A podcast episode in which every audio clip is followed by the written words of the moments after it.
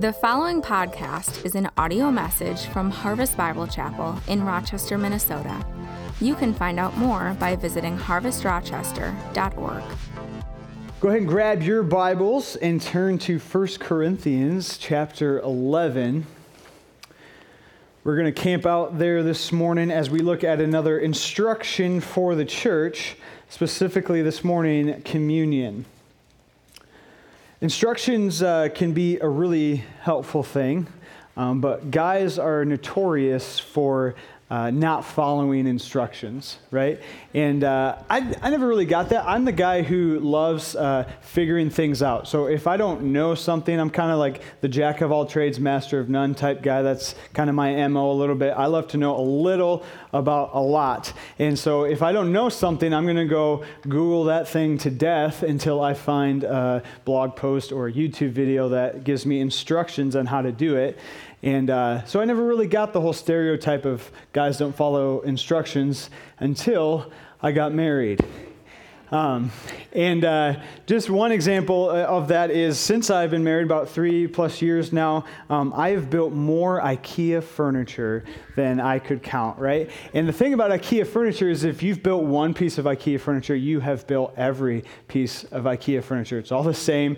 And uh, this table right here is actually from IKEA, and I'm sure there's four screws holding it together that uh, you wound in with a little tiny Allen wrench that all came, and everything was pre drilled, and the legs were already cut, and you just everything just came together real nice. Um, and uh, if uh, my buddy Phil here came up and uh, decided he wanted to just snap the legs off this table, which I'm sure he could because Phil's a, a, strong dude. But uh, if he did that, I would be a little put off. I would, hey, let's get some coffee this week. Things are obviously going on in your life.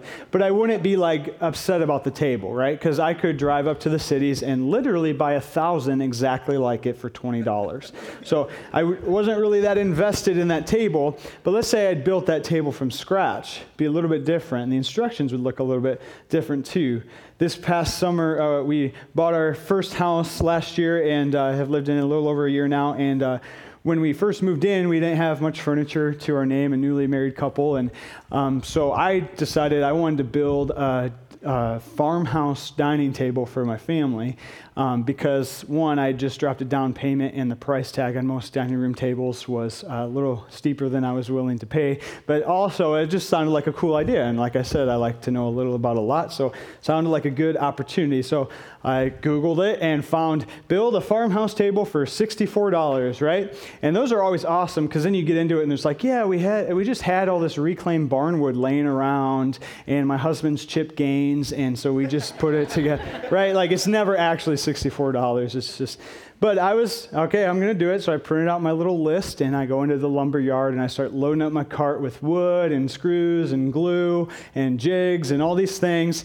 And I come home and I set up shop in my garage and here we go. And first instruction, right? Okay, here we go. First instruction lay out all your supplies. I'm like, that's a whole step? Like, okay, we would had like half the table built if it was an IKEA table. Like, what's going on here? So I like just skip up to, you know, one uh, instruction 23 of like 185 or something. It was like ridiculous. But so I'm just like, oh, let's see where we're at. And then I skip to that, and it still doesn't look like a table, and there's all these holes in these pieces of wood. And I'm like, okay, this is a little more involved. I thought I was a boss who could build Swedish furniture really fast, but obviously I'm out of my league here. But I was bound and determined. So what I thought was going to be a couple day project turned into a couple weeks. And uh, but I did finish it. Here's a picture of it. Just kidding. There it is. Yeah, right? Come on. Thank you. Right? Guys, this table is so imperfect. Okay. You throw an Instagram filter on it, looks awesome. But, uh, like you get up close to it. I mean, there's gaps in the plank where my son's food gets caught all the time, and if you look underneath it, like it's just a mess under there. Like things aren't cut the same, and I'm pretty sure I had to like get another leg at some point because I cut one too short. And it was quite the project, but I was invested in those instructions, man, much more than the IKEA instruction. I'm just flipping through. Okay, yep, yep, yep, got it. Okay. I was in those instructions. I was reading every word back, and I was back again, reading it again, going double checking everything because I wanted to see the end result. I wanted to get to that table where my family could sit around it, where people could come over and sit at it, and that it would be this, uh, you know, symbol of unity in my house. And if, you know, Phil broke the legs off that, I'd be a, a lot more upset, right? I spent a lot more time with those instructions. I applied them to my life because I wanted to see the results. And I kept thinking of that as I prepared to talk to you this morning about instructions. But now I want to talk about another table. I want to talk about uh, the Lord's table, the table of communion. Uh, maybe you've heard it as the table of presence or even the altar, but this table is already built. Fortunately, we don't have to build anything today, but we can find some great instruction on how to approach this table in the correct way. So I want to answer this question How do we take communion? All right, ready for some instructions? If you're ready, say ready. All right, here we go. 1 Corinthians chapter 11, starting in verse 17. But in the following instructions, I do not commend you, because when you come together, it is not for the better, but for the worse. So, not a great start to the instructions, okay? Uh, a little bit of a rebuke right off the bat here, but a little context as we've just jumped into 1 Corinthians 11 here. Um, Paul is talking to the church at Corinth, and in the previous verses of chapter 11, he has commended them, he has congratulated them on some things. He's kind of given some clarity to cultural things going on and said, hey, good job, you're doing well, you're following the Lord. But then as he shifts gears over to communion, he has to say, hey, guys, you're failing, you're missing missing the mark. Here's why. Let me give you some instructions as to why you're failing. Verse 18. For in the first place, when you come together as a church, I hear that there are divisions among you. And I believe it in part, for there must be factions among you in order that those who are genuine among you may be recognized. The Corinthians were becoming known not for their love for one another, but rather for their divisions and the cliques that were happening in the church. And Paul is saying, hey, some of this is natural, okay? There's going to be a hierarchy, there's going to be divisions, if you will, factions in the church, just naturally, because we have a pastor and we have elders and we have deacons and we have small group leaders and we have people who believe in Jesus Christ and uh, people who don't believe in Christ. If you're here today and you kind of are just checking it out and you think that maybe this could be something, but you don't know, or somebody just nagged you enough that you finally came to church with them, we want you to know, like, we're glad that you're here, but we pray that you would sense something different in the other people around you, that you would sense that there is a difference, a division, not in a divisive way, but in a way that is just natural, to know that those who believe in Christ is different. So Paul is saying this is going to happen. There's going to be genuine believers and those who don't really believe. But you've taken it, church, to a whole nother level. You have now made it about social status and it's a popularity contest and there's these cliques of people. And at the center of that was the Lord's table, was the table of communion. Back in verse 20 here. When you come together, it is not the Lord's supper that you eat for in eating, each one goes ahead with his own meal. One goes hungry, another gets drunk. What? Everybody say, What? Do you not have houses to eat and drink in? Or do you despise the church of God and humiliate those who have nothing? What shall I say to you? Shall I commend you in this? No, I will not. Okay, let's break this down quick. Paul's getting kind of fired up at him, but he's, uh, imagine this with me. If we were going to take communion this morning at Harvest and you came down and you got in line and uh, you're getting ready in your table, you're going to get the little cracker and the little hamster sized cup of juice, and uh, you're kind of there and you look over and you see another table and there's like a smaller crowd around that one, so you're like, oh, I'll jump in that line. And as you get closer, you notice that it's like a fully catered meal with drinks and appetizers, and these people are just having a great old time eating away at it. And you're like, okay, well, I think I know which table I'm going to today. And you start to make your way over there, and someone stops you, and in the most snobbish way, it's like, no, no, no, no, no. This is for harvest elites only.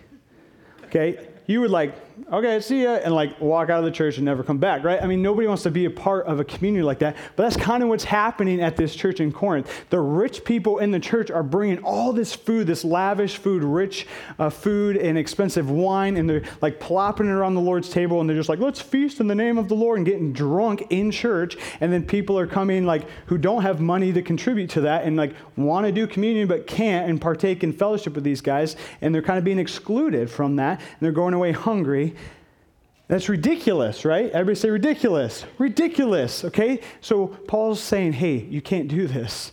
you're not thinking about the Lord's Supper correctly. You think it's just another meal that you get to show off how much money you make, and you're in the wrong attitude. You're in the wrong mindset. You're not thinking about what is happening here.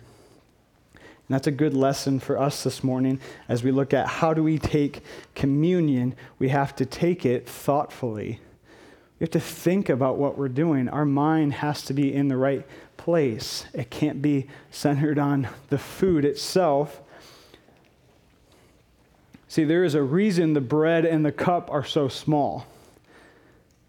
This is not meant to have any type of physical nourishment for you. We're not coming into church hungry, stomachs grumbling, going, man, I just got to hold on to communion. Because if you do that, you're going to be really disappointed by the portion sizes, okay? That's not the point. And really, it's supposed to be almost leaving you lacking from any type of nourishment, like any type of satisfaction, because our mind should be a thousand miles away from eating and drinking. And we've done it a lot of different ways, right? I mean, you got bread, you got crackers, you got wafers that taste like packing peanuts. You know, now we got a we got a gluten-free option. Pretty soon we're just going to go, "Hey, take a deep breath and think about bread." Just kidding. If you, if you have gluten allergy, I totally get that. But I'm just saying, if you take gluten free communion and then you're eating a bagel in Harvest Kids Volunteer Lounge, we're going to have words, man, okay? gluten free communion. This is not about physical nourishment. In fact, our minds should be so fixated on Christ that we're not even thinking about food. We have to think rightly about the Lord's table, table about the Lord's Supper. So here are three things that the table is not. Just write these down somewhere. Three things the Lord's table is not. Number one, it's not a buffet table. It's not a buffet table. It's not you jumping in line with people and kind of just like, hey, let me eat as much as I can, and then I'm on and I forget about it. I'm not even thinking about the food I'm putting in my mouth, right? Here's a picture of a buffet with, like, I love it a lot. Eat as much as you like at the top of the buffet, right?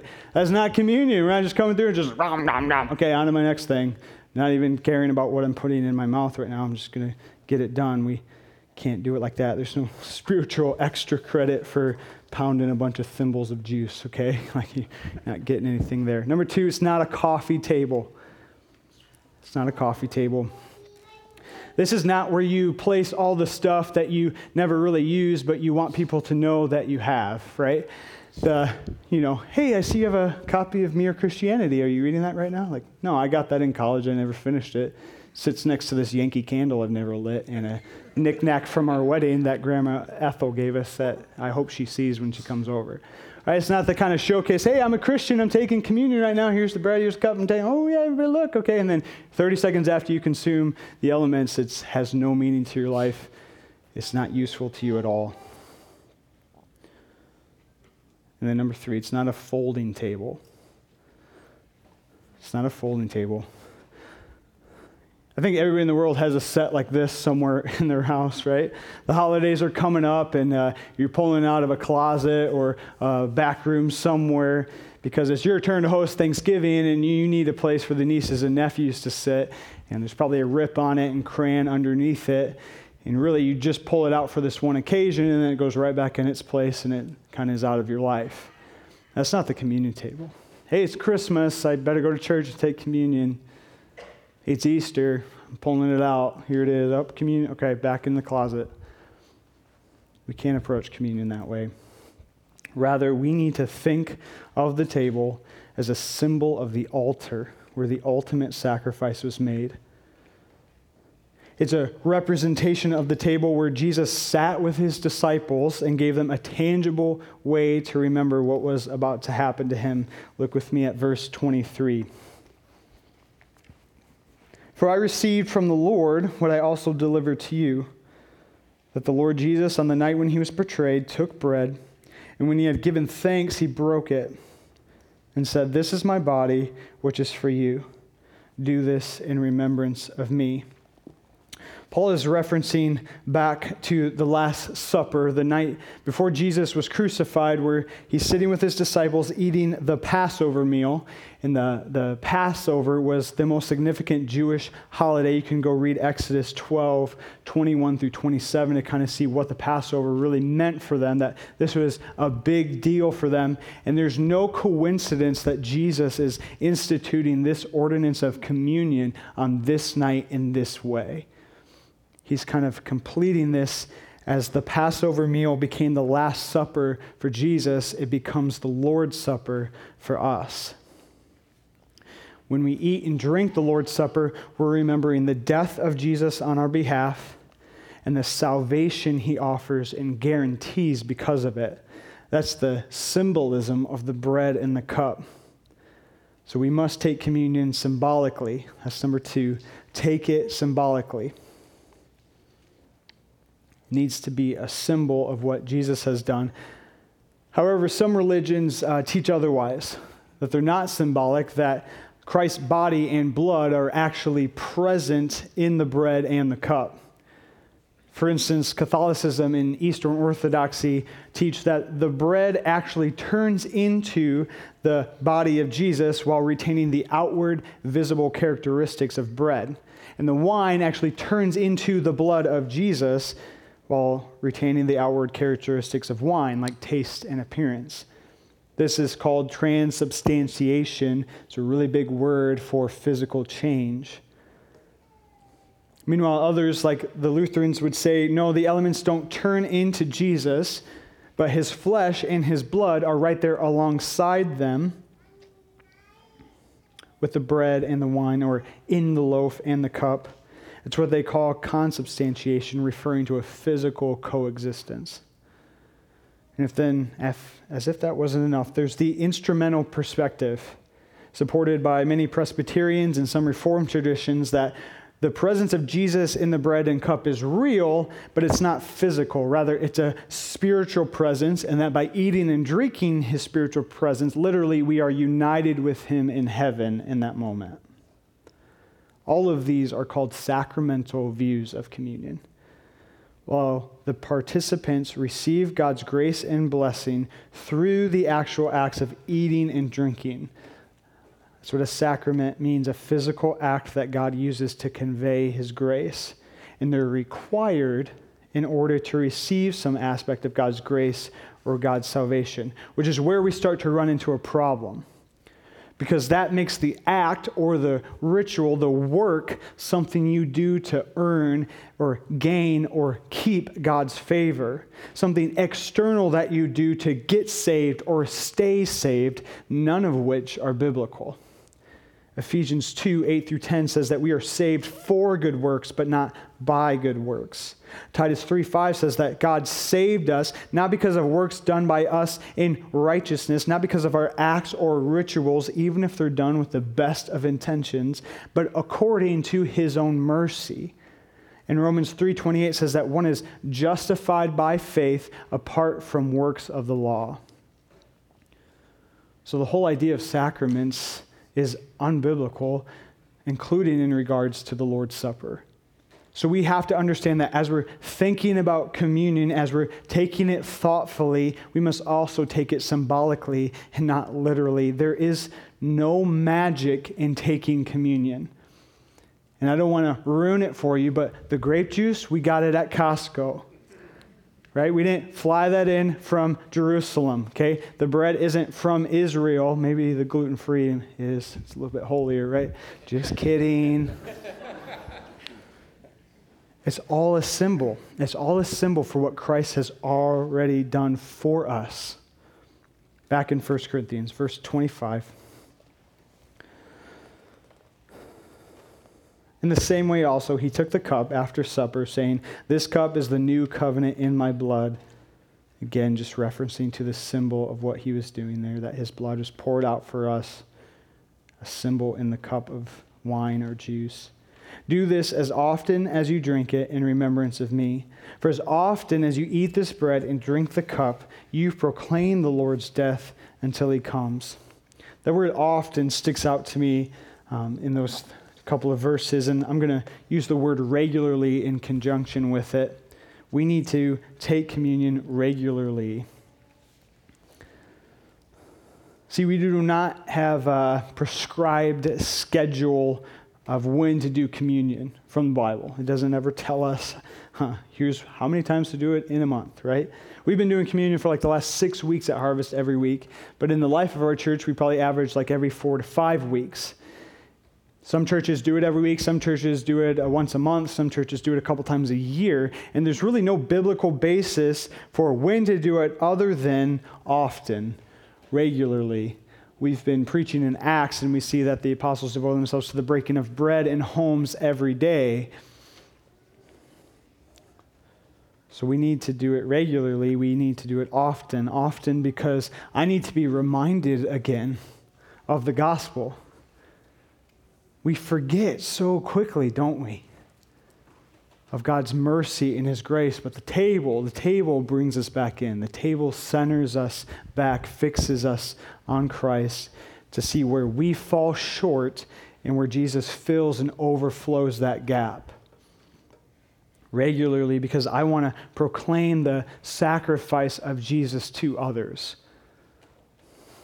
Man, I want, I want people to know that there is a God who loves them enough to send his son to die in their place for their sins, storm the gates of hell, rip the key out of Satan's hand, raise back to life, ascend into heaven, stand at the right hand of the Father, and who is coming back for us soon. Amen? That's worth proclaiming, church, so we need to do it often. We need to proclaim it often, regularly. Every week? Sure. Once a month? Yes. Just take it regularly. Not so often that it becomes a meaningless ritual, but often enough that the purpose behind it is at the forefront of our minds. We must take communion thoughtfully, symbolically, and regularly. This last one, and honestly, the one I pray we all take to heart this morning, is that we must take it seriously.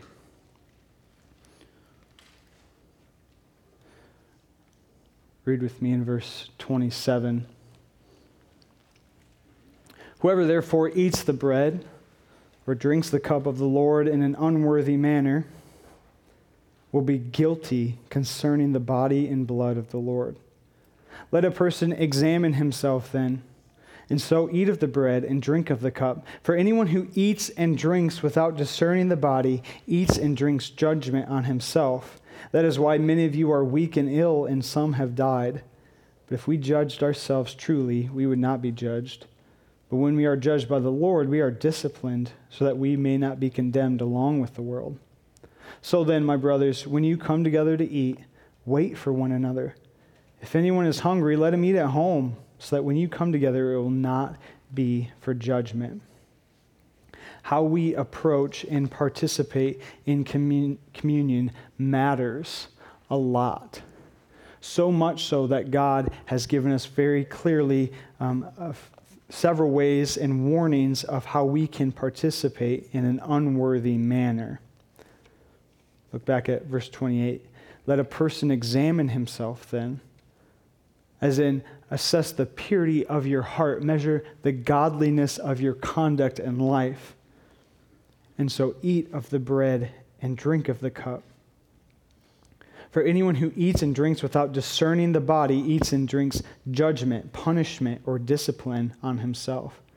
That is why many of you are weak and ill, and some have died. But if we judged ourselves truly, if we honestly evaluated our lives for sin, repenting and committing to turn from it, we would not be judged. We would not be punished. We wouldn't suffer the consequences.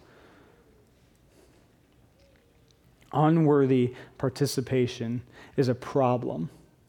Participating in a way that your heart and life do not match up with the holiness of the act. Here are three ways we can participate in an unworthy manner. I'm just going to give these to you. You can write them down.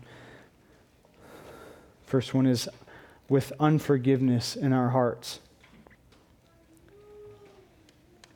The Lord's Supper is a time where we focus intensely on the sacrifice of Jesus and the forgiveness of our sins. If there is a situation in your life that is unresolved, if there's bitterness towards a specific person that you have not forgiven or have let bitterness towards them go unvoiced in some way, you can sit and hold the bread and cup of communion, symbols of the ultimate sacrifice for your forgiveness then you are participating in an unworthy manner.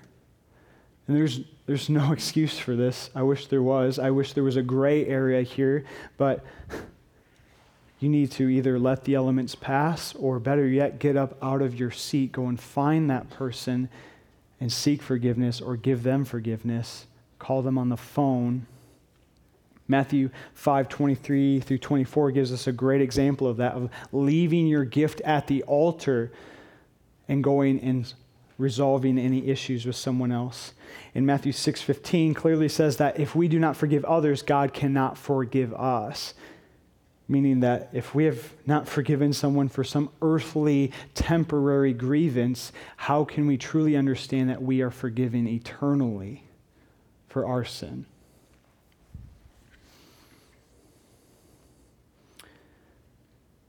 And then there's participating with blatant, unconfessed sin in your life.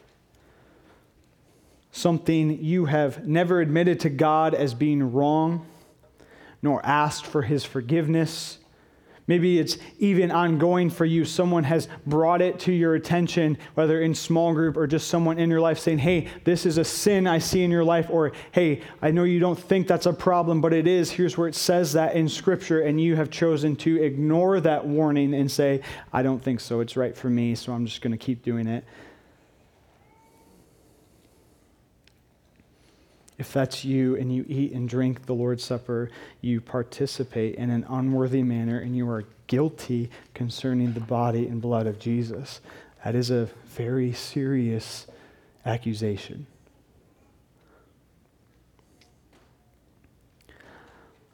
Lastly, you can participate in an unworthy manner by participating as an unbeliever. Maybe you're here today and you don't really buy all this Jesus stuff. Uh, someone brought you, or you think maybe there could be a God or something, but you're not sold on the whole, He's the only way to heaven and He actually died for my sins, or that I need saving in any way. You don't believe, is how we might say it, or you might say it. I don't believe in that.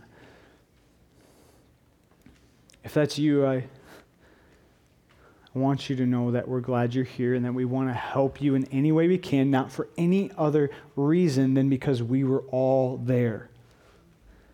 I was there. I didn't believe.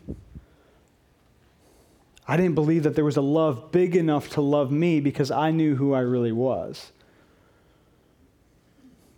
And I'd go to church and I'd sit in the seat and I'd even sing the songs and listen to the guy talk. And when we took communion, I'd eat the cracker and drink the juice, somehow hoping that I was earning points to tip the scale in my favor if I ever showed up on heaven's doorstep, if that was really a thing. I was partaking in an unworthy manner. I didn't understand what his body broken for me was, what the new covenant in his blood meant. But you can understand today. You can participate in a worthy manner today, whether there is unforgiveness in your heart that you need to deal with, whether there is unconfessed sin in your life that you need to confess, whether there is a chance in a moment today where you need to accept Jesus Christ dying for your sins and declare him as your Savior all of those things are possible. There's nothing hindering you from coming to the table other than yourself. But we have to take it seriously. We cannot approach this table casually in any way. And ultimately, we hope for the final supper, the supper of the Lamb, where we're all in heaven and the whole idea of confessing is an afterthought because we are made new in Jesus. But until then, there's some work that we have to do each time we approach the table. So we're going to close our service um, with a time of communion and worship today. It's just an opportunity to really apply this to our lives. So I'm going to pray in a few minutes and then we're going to sing. And you can come anytime in the remainder of the service and take communion. And uh, you got those cards on the way in. We, we uh, spent some time confessing before the Lord today with those. Um, and maybe uh, your application now is this we've talked about these ways to participate in an unworthy manner is spending a little bit more time with that card asking god to really reveal in your heart maybe something you're blind to or getting with someone around you going hey what do you see in my life that i don't see and we have this basket up here, and I, just as a symbol, not as a, anything else, just as a symbol of casting those cares, those sins at the feet of the Lord, and knowing that His blood and His body has paid for those. Saying, God, I'm done. I'm done with this. Thank you for your mercy. Thank you for your grace.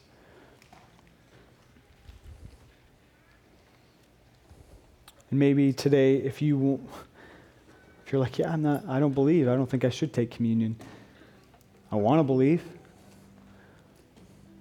Again, there's nothing hindering the Lord from meeting you in that place. So I'm going to I'm going to pray in a minute, and you could pray along with me to believe today.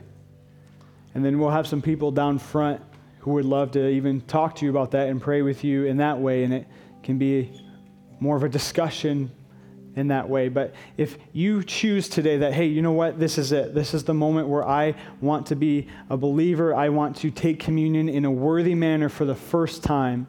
I'm just going to ask you to write a little one on your card as you bring it in. Just says it again, a symbol like, Lord, this is it, the first time in a worthy manner. Here it is. I believe. And that will just be an awesome declaration to the Lord that you are choosing to live for Him today. So as we close our service, I just I want to give you the freedom to do the business you need to do with the Lord, to go and seek out. Maybe there's somebody in this room that you need to offer forgiveness to. What better place to do that than church? Go find them. Run out, get out in the hall, find a classroom, pray with them. Confess in this moment. Spend some time. Lord, what, what do I need to confess to you? And then believe that Jesus Christ is your Lord and your Savior. And let's take communion today in a worthy manner. Let's pray.